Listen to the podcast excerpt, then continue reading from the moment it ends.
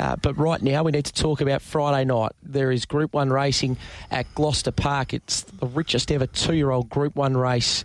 Races, both the Westbred fillies and Colts and Geldings Classics worth two hundred fifteen thousand dollars, if you don't mind. And Mike Reed's Cab Sav has come up with Barry at number one in the girls' edition. Mike's with us on the program now. Mike, good morning to you. Good day, Tim. How you going? Going very, very well. How do we find you this morning down there at Gloucester Park? Yeah, I'm down here watching them work. Uh, yeah, they're all working. Tim, before we go any further, you talk about Laurie Lobb on seven fifty a year. What's it like to be on them sort of wages?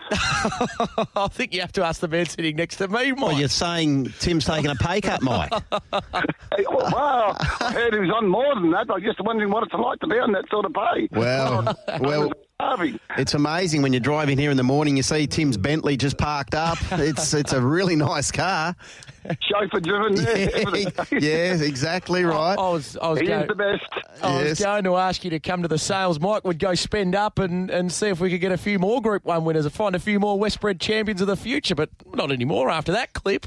I've got to get you to come along with me. We, we will buy it. Yes, you buy the whole sale complex. Now, what about uh, Cab Sav in this fillies edition of the Westbred Classic? A two hundred fifty thousand dollars purse has a nice ring to it, Mike.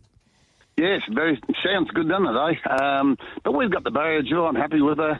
Um, last time in, she, well, she won the Group one last time, and we brought her back, and I was a little bit disappointed with her, but we've done some bloods on her, and um, she wasn't quite right, and we've been treating her, and we worked this morning down here, and she worked good. She worked really good, actually, so um, I think she'll, she'll run a good race, and again, I think whoever beats the home will win the race, so I think she'll go good, yeah. All right, that certainly is a good report there on Cab Sav, so absolutely no doubt about her leading on Friday night and her gate speed from barrier number one. Yeah, I think she can hold up. We've never really chased for that, but she's quick. Yep. And I reckon Shannon Barry won. He gets him out pretty good. And, um, you know, it's a, good, it's a very good field. Dylan, Dylan to us, is, he'll, he'll be hard to beat, but I think if we lead and roll, when, you know, it's different facing the bees when they walk and duck home, but when you're rolling along, it gets... You can get them off the bit. It makes it very hard when you're sitting outside the leader, that's for sure. So, um, and I think that's what Mike Tully is. I think she's more of a roller than a sit and sprint horse because she, in a race, she's always doing her best work on the line. So Friday night we're going to see anyhow. Absolutely. You mentioned the field there. I was just going to ask you that, Mike. It's a quality field, this, as you'd expect. Yeah, it's a good one. Well, they, they are the best. They're all the best two-year-old fillies in W A, you know, and um, I think just the Barrier Jewel makes it so vital. Um, but no, there's there's four or five. Well, they're going to be well, they're all going to be hard to beat, but there's four or five little big main dangers. So um, it's just not a two-horse race, that's for sure. You mentioned Dylan's filly earlier on. Is is that the filly in your eyes that's made the biggest impression so far of the girls?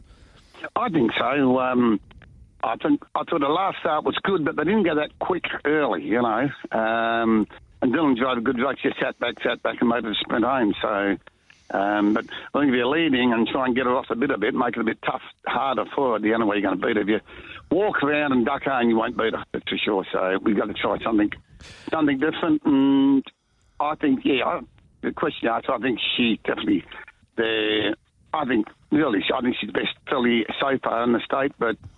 If you can lead and get it outside, yeah, well, it just makes it that much harder.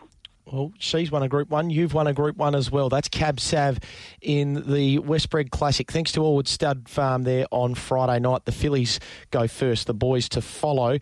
So the three-year-olds earlier on in the night, Mike, you've, you've got Hoppy's Way going around here uh, in the opening event on the program. It's a good three-year-old race. A few of these are on the back up after last week's run in the three-year-old Westbred. Didn't get looked after by the Barrier Draw, though. How is Hoppy's Way going? No, he's going good. Uh, I've freshened him up a little bit. Uh, he'll be on the fresh, fresh side, but um, uh, his work's been good. He's um, jumping out of his skin, so I may need to run Friday night. He may not. He usually goes pretty good fresh, so um, it'll be interesting. Um, he has got good gate speed. We're going to have that charge out or go back, but I'll leave that up to Shannon. He's, he studies the form better than I do, but the horse is well on himself, that's for sure. Okay, that's good to hear. Now, we're edging our way to the four-year-old races. How are Regato, Mac and Blitz and By tracking along? No, they're going good. Um, I brought them down this morning the first time. They uh, hobbled uh, Gloucester Park this morning, and they just both worked on their own. But uh, no, they're coming along really good. Look, both look magnificent. Yeah, they look really well. Yeah, so they won't be that far away. No, it's probably five, put another four weeks, four four weeks away. So um, yeah, they've had plenty of work at home, so they won't be that far away. But no, couldn't be happier with both of them. All right, that is very good to hear. Well, Mike, we'll let you get back to it. Thanks for jumping on the line for us this morning and for having a bit of a laugh with us along the way. We will catch up with you down there trackside on Friday night. Good on you, boys. Keep the good work up.